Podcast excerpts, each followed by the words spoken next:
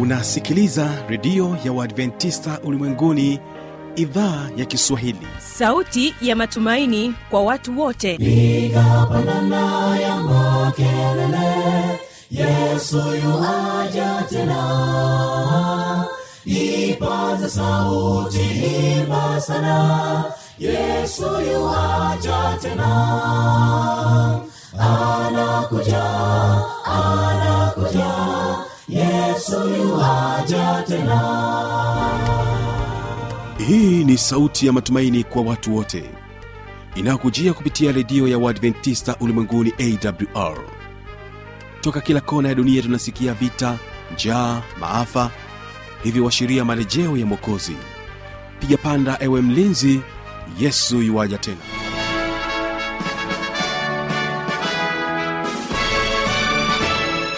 unaitegea sikio idhaa ya kiswahili ya redio ya waadventista ulimwenguni awr ikikutangazia kutoka hapa morogoro tanzania katika masafa ya mita bendi 25 lakini pia waweza kutusikiliza kupitia awr tanzania na awr intercity mbea vilevile vile tupo katika tovuti ya www.awr.org nchini kenya pia tunasikika katika masafa ya mita bendi 89.7 kisima fm uhali gani msikilizaji wangu? Karibu sana katika kipindi hiki kipindi cha mafundisho makuu kwa siku hii ya leo. Jina langu naitwa habima Chilumshana. ninayo imani ya pekee ya kwamba uko salama na utakuwa pamoja nami tunapoanza kipindi hiki mpaka pale tunapofikia tamati. Hivyo basi tunapoelekea kuanza kipindi chetu tutawategea sikio kongoe kati sj kwaya na wimbo unaosema sikutambua. Na mara baada ya hapo basi tutapata fursa ya kusikiliza kipindi cha mafundisho makuu. sikutambua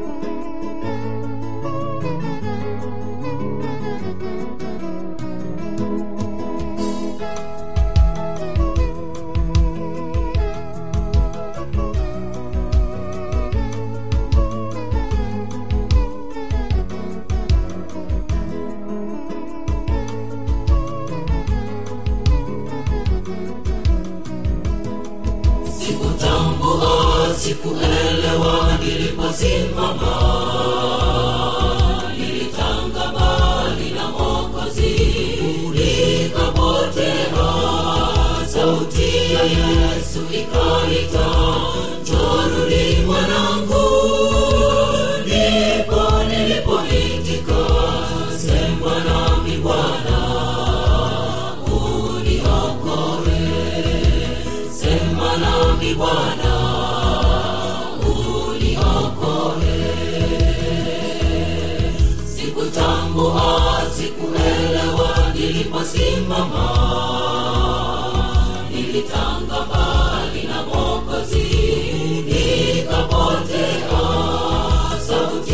yesu ikaita jorudi mwanangu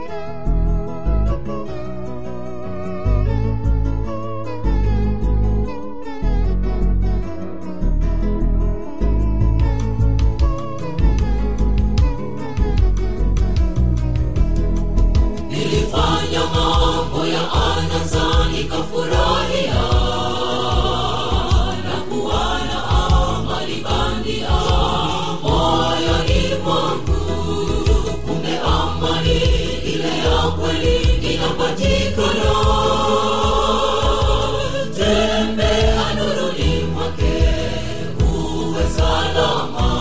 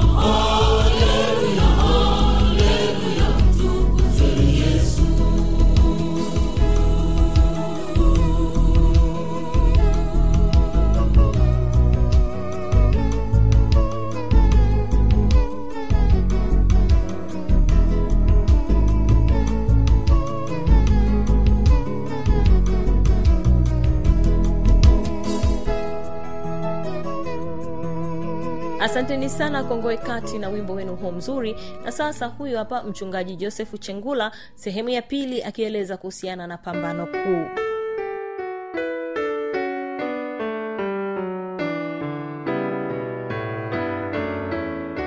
Lakini hoja ya kiulimwengu serikali na sheria ya mungu. Tunapoangalia katika yohana yohana wa kwanza sura ya tatu mstari wa nne e, uvunjaji wa sheria ya mungu ambayo kwa kiunani inaitwa anomia eh, sheria ya mungu inapovunjwa. Anomia. Sheria ya mungu mungu ame, ameweka sheria. Kama vile tunaona katika katika sheria mbalimbali nchi mbalimbali kunakuwa na sheria ambazo zinakuwa zimewekwa zinawekwa kwa ajili ya kuhakikisha kwamba e, watu wanakuwa watii. Sheria ya mungu wanaitii. Kwa sababu hiyo watu wanapokuwa watii wa sheria ya mungu kunakuwa na usalama. Lakini pia watu wanapokuwa watii kwa sheria ya nchi wanakuwa ni raia wema. Lakini wale ambao wanashindwa kutii sheria ya mungu wanakuwa wasumbufu katikati ya raia. Na hivyo mungu ameweka sheria yake ili wanadamu waendelee kuishi na hiyo sheria wakati wote. Hiyo ndiyo sehemu ambayo mwenyezi mungu anatuhitaji tuweze kuishi na kuhakikisha tunafuata mlolongo ambao mungu wetu wa mbinguni ametupatia. Kwa hiyo matokeo katika jamii tunaona matukio mengi sana. Gharika ilikuja watu wakaangamia. Wataalamu wengi wanasema kwamba ile gharika iliweza kuangamiza watu zaidi ya bilioni kumi na moja na nusu. Kwa hiyo ni jeshi kubwa watu wengi sana. Bilioni kumi na moja pointi tano ni jeshi kubwa sana la watu. Waliangamia kwa sababu ya kukosa utii kudharau sheria ya mungu. Kama huyu lusifa ambaye aliitwa shetani ambavyo alianza taratibu kuasi sheria ile ya mungu na matokeo yake yamekuwa mabaya sana. Wakati mwingine baadaye ulimwengu ulipokuwa karibu kuasi kabisa mungu alifanya agano na ibrahimu kupitia kwa ibrahimu mungu alipanga kuwabariki eh, kuwabariki mataifa yote ya ulimwengu ikiwa wataamua kuwa na imani kwa mungu aliye hai. Katika mwanzo sura ya kumi na mbili mstari wa kwanza hadi watatu tunakuta habari hii ya ibrahim ambaye anaitwa ni baba wa imani ambaye yeye tunajifunza jinsi ambavyo alifanya mambo mengi akaitwa rafiki wa mungu kwa sababu ya utii. Lakini tunapoangalia hii dunia ni uwanja wa maonyesho tunaona yubu katika ule mkutano wa ulimwengu mzima ambao ulihusika wawakilishi kutoka sehemu mbalimbali za ulimwengu. E, inatupasa inatupasa kufanya kazi ya kuangazia ulimwengu kuhusu ili pambano kuu kuwasimulia lilianzaje hili pambano kuu. Ilikuwa siku moja ambayo hawa wana wa mungu walikwenda kujihudhurisha mbele za bwana. Shetani naye akaenda kati yao. Bwana akamuuliza shetani umetoka wapi wewe? Umetoka wapi? Ndipo shetani akamjibu bwana na kusema natoka katika kuzunguka zunguka duniani na katika kutembea huku na huku humo hiyo ni ayubu moja mstari wa sita na wa saba. E, na ukisoma sura ya pili ya ayubu mstari wa kwanza mpaka wa saba. Ndipo bwana kimsingi akasema shetani shetani mtazame ayubu anaitii sheria yangu kwa uaminifu. Mtazame anam, an, mungu anamwambia e, shetani mtazame mtumishi wangu ayubu anatii sheria yangu kwa uaminifu. Ni mkamilifu huyo ayubu. Ukisoma mstari sura ya kwanza mstari wa nane. Ni mkamilifu. Shetani alipolalamika ndiyo lakini ni mkamilifu kwa sababu tu inalipa kumtumikia inalipa kumtumikia mungu. Kwani si unamlinda? Kristo alimjibu kwa kumruhusu shetani amjaribu ayubu kwa njia yoyote ile isipokuwa asimuue. Hiyo ni ayubu sura ile ya kwanza mstari wa tisa e, mpaka sura ya pili mstari wa saba. Kwa hiyo katika maisha yetu tunaona e, matokeo makubwa yaliyoko duniani na hoja za kiulimwengu tunaona shetani anazunguka. Eh, neno la mungu nasema unatoka wapi? Mungu anamuuliza unatoka wapi shetani? Shetani anasema nazunguka huko na huku humo nikitafuta watu. Kwa hiyo shetani anafanya kazi katika pande nne za dunia. Upande wa mashariki upande wa magharibi upande wa kusini upande wa kaskazini shetani anazunguka huko na huko ili awapate watu waweze kuwa upande wake. Na kwa sababu hiyo tunapoangalia anomia uvunjaji wa sheria kama neno la kiunani anomia uvunjaji wa sheria ambalo linaonyesha masuala ya uasi yanayotokana na kumkataa mungu na serikali yake. Kwa hiyo mwanadamu anapomwasi mungu maana yake amekataa serikali ya mungu na anapenda kuwa huru. Uasi ambao unatokana na kukataa au kumkataa mungu na serikali yake. Kama vile lusifa ambavyo alikataa serikali ya mungu eh, serikali kule mbinguni akaanzisha hoja za udanganyifu ili kuwapata watu waweze kuwa upande wake. Lakini hili pambano kuu pambano kuhusu ukweli kama ulivyo swala la muhimu kuliko yote watu hunena mwana wa adamu kuwa ni nani? Tunaona katika matayo sura ya kumi na sita mstari wa kumi na tatu na kumi na nne matayo kumi na sita mstari wa kumi na tano hadi kumi na saba tunaona maswali yalitokea mengi. Wengine wanasema wewe ndiyo eliya wengine wanasema wewe sijui ndio nani. Majibu mengi mengi. Wengine wanasema eliya majibu mengi. Lakini e, swala hili la muhimu kuliko yote watu wanapomnena mwana wa adamu kama nani? Kwa sababu alikuwa hawamtambui kwamba yesu ni mwokozi wa ulimwengu ambaye anaweza akatushindia. Mungu ambaye alimshindia ayubu katika changamoto mbalimbali. Ayubu akaugua mwili mzima akaugua majipu anajikunia vigae kwa sababu shetani amemletea shida kubwa. Hilo ni pambano kuu. Hilo ni pambano pambano kuu lakini tunaona shetani anaambiwa ayubu mungu anamwambia shetani ayubu ni mkamilifu. Hawezi kuniasi mimi. Ayubu ananifahamu mimi vizuri. Mimi nakuruhusu tu kama naenda ka- kamjaribu kamjaribu lakini usimuue. Shetani ni muuaji kwa hiyo matokeo makubwa mengine shetani ni muuaji ambaye ameleta kifo. Mungu hakupenda kifo kije kwa mwanadamu lakini mungu alimpenda mwanadamu aishi milele bila kifo chochote. Lakini msingi wa mafundisho ya biblia tunaposoma katika yohana sura ya mstari wa tano mungu anatuita kuuelewa ukweli. Mungu anatuita tuuelewe ukweli. Hata tunaposoma katika efeso mstari wa moja mungu anatuita tuuelewe ukweli na tuuishi huo ukweli ndani yake katika huo ukweli. Ukweli ni neno la mungu na kweli ni yesu mwenyewe ambaye kupitia usomaji wa neno la mungu yesu tunamuona na tunaona hila za shetani kwa njia ya kujifunza neno la mungu. Kwa hiyo tunapojifunza neno la mungu linatusaidia kuelewa ukweli wote. Tunapojifunza neno la mungu inatufanya tuelewe pambano hili kubwa jinsi shetani anavyopambana lakini hajashinda. Kama alivyopambana hakushinda alianguka kwa hiyo hata sisi anapopambana na sisi bado tuseme kwamba shetani ulishindwa hata kule mbinguni kwao bado tutaendelea kushindwa kwa sababu huna nafasi. Maana yesu alikufa kwa ajili yangu. Umuhimu wa wa wa fundisho hili tunapoangalia katika imani hii ya msingi ya pambano kuu e, inatu, inatusaidia tuweze kuelewa kwamba hatuko salama. Na tukijua kwamba hatuko salama basi tutaju, e, tutazidisha maombi katika maisha yetu. Pambano kuhusu ukweli kama ulivyo katika yesu. Tunaona yesu alivyosimama imara. Leo pambano kuu likiwa linaendelea kwa ghadhabu kali dhidi ya mamlaka ya kristo inahusisha sio tu sheria yake bali pia neno lake. Kwa hiyo shetani eh, hapendi neno hili watu waweze kulisoma. Yaani maandiko matakatifu. Maandiko njia za kutafsiri bibilia zimebuniwa ambazo zinatoa nafasi kidogo na ambazo hazitoi ma- maana halisi inayotakiwa. Kwa hiyo shetani pia anatumia nafasi kwa watu mbalimbali wanaotafsiri biblia wanaweza wakatafsiri vibaya wanavyoona ili shetani apate nafasi watu wasiutii wasi ule ukweli wote lakini tunaposoma katika waefeso 612 anasema kwa maana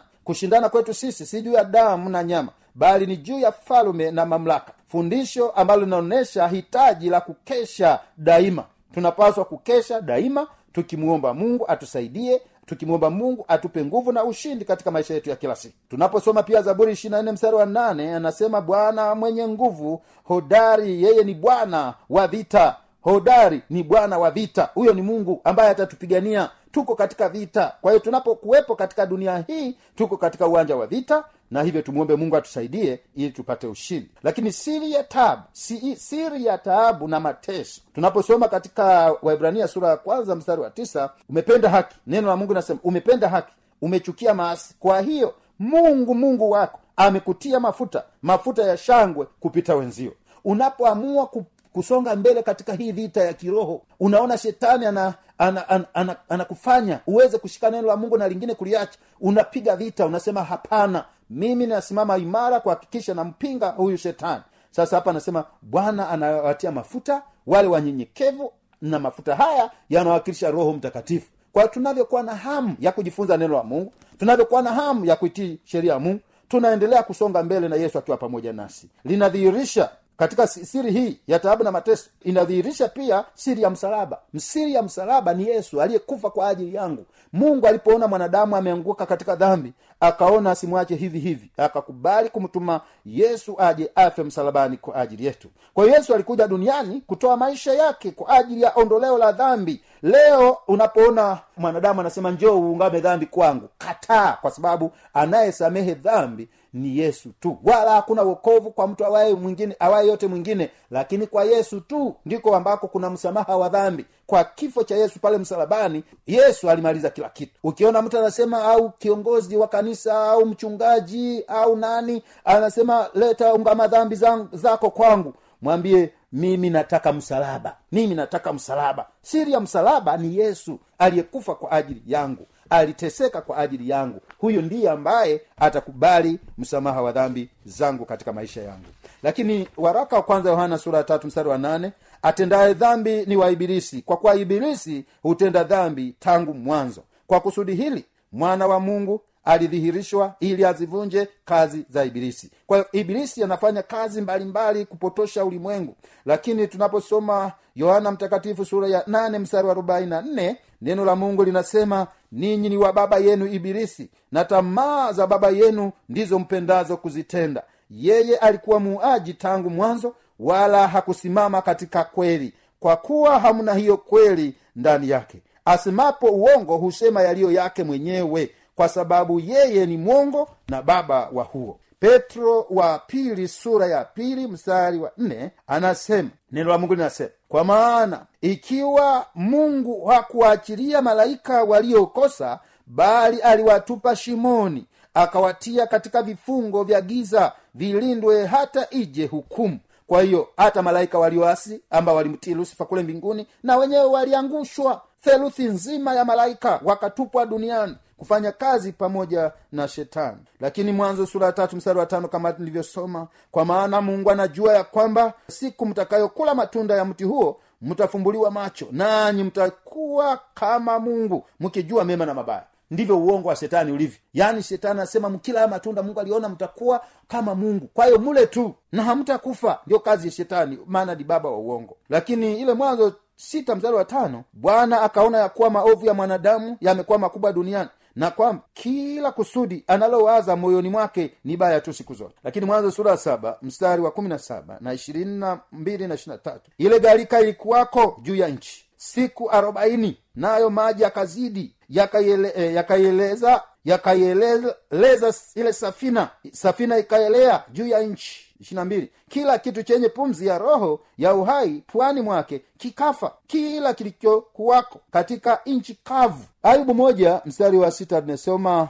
ilikuwa siku moja ambayo wana wa mungu alienda kujihudhurisha mbele ya bwana na shetani akahudhuria. Lakini tunaposoma katika yohana kumi na nne mstari wa sita yesu akamwambia mimi ndimi njia na kweli na uzima mtu haji kwa baba ila kwa njia ya mimi. Yesu ndiyo kimbilio letu la pekee. Kwa hiyo tunapaswa kumkimbilia yesu maana ndiyo mwokozi wa ulimwengu. Waibrania sura ya pili mstari wa kumi na nne basi kwa kuwa watoto wameshiriki damu ya mwili yeye naye vivyo hivyo alishiriki yayo hayo ili kwa njia ya mauti amharibu yeye aliyekuwa na nguvu ya mauti yaani ibilisi. Kwa shetani hana uwezo anaharibiwa uwezo wa mungu unaharibu nguvu za ibilisi katika nyakati zote. Matayo 28 na kuwafundisha kuyashika yote niliyoamuru ninyi natazama mimi nipo pamoja nanyi siku zote hata ukamilifu wa dahari hapa tunajifunza jinsi ambavyo uwezo wa mungu ni mkuu na jinsi ambavyo mungu atatusaidia katika maisha yetu. Hatuko peke yetu tuna ushindi kupitia kifo cha yesu pale msalabani.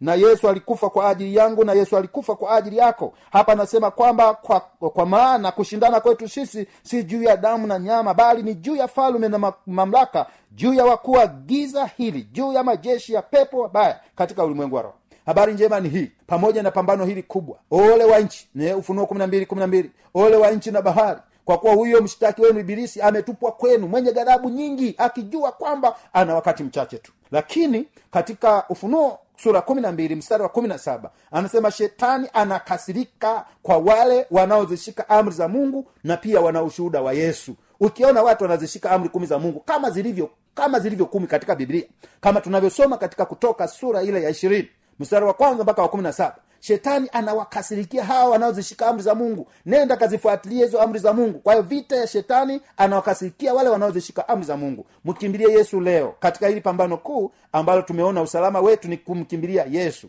katika fundisho hili tunajifunza kwamba kushindana kwetu sisi si juu ya damu na nyama bali juu ya falume na mamlaka na wakuu wa hili. Kwa hiyo sisi tupambane kwa njia ya kumwomba mungu kutafuta njia ya bwana kutii sheria ya mungu ndio usalama wetu katika maisha yetu ya kila siku. Ikiwa ni nia yako kwamba nataka mungu anisaidie nilishinde hili pambano hebu mtafute mwadventista wa sabato popote. Kama ni kule zanzibar kama ni kule tanga arusha eh, kule mm, moshi kule eh, mwanza na msoma kila mahali mbeya iringa morogoro dar es salaam kote. Hebu tafuta kanisa la waadventista wa sabato ili uamue maisha yako kum, kumkabidhi yesu ambaye alikufa kwa ajili yangu ambaye alishinda mapambano haya makubwa na sisi ametuaidia kutushindia. Mungu aliyemshindia ayubu katika mwili wake anaugua. Muda mrefu huenda umeugua kama ayubu lakini habari njema ni hii ayubu alirudishiwa afya yake kwa sababu ya kumtegemea mungu. Na kama nasema mungu nisaidie na mimi natoa maisha yangu mpendo naye nisikilize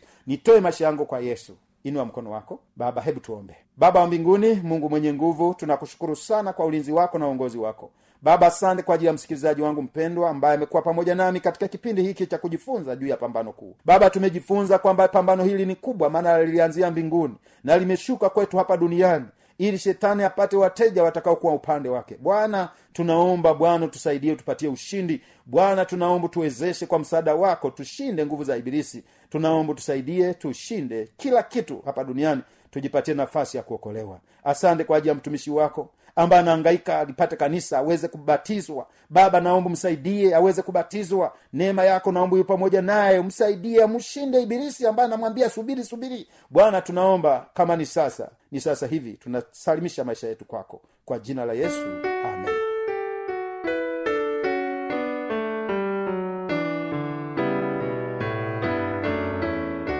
msikilizaji inawezekana kabisa ukawa umepata swali au na changamoto. Namba za kuwasiliana ni hizi hapa. Anakuja anakuja.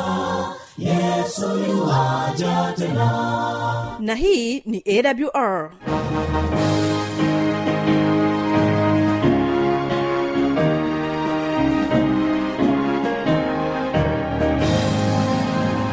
redio adventista ulimwenguni awr sanduku la posta 172 morogoro tanzania. Anwani ya barua pepe ni kiswahili at awr org. Namba ya mawasiliano simu ya kiganjani 653 570814 na pia unaweza kuwasiliana nasi na idhaa ya maasai kwa nambari 769 986355 ukiwa nje ya tanzania kumbuka kuanza na namba kiunganishi alama ya kujumlisha 255 unaweza kutoa maoni yako kwa njia ya facebook kwa jina la awr tanzania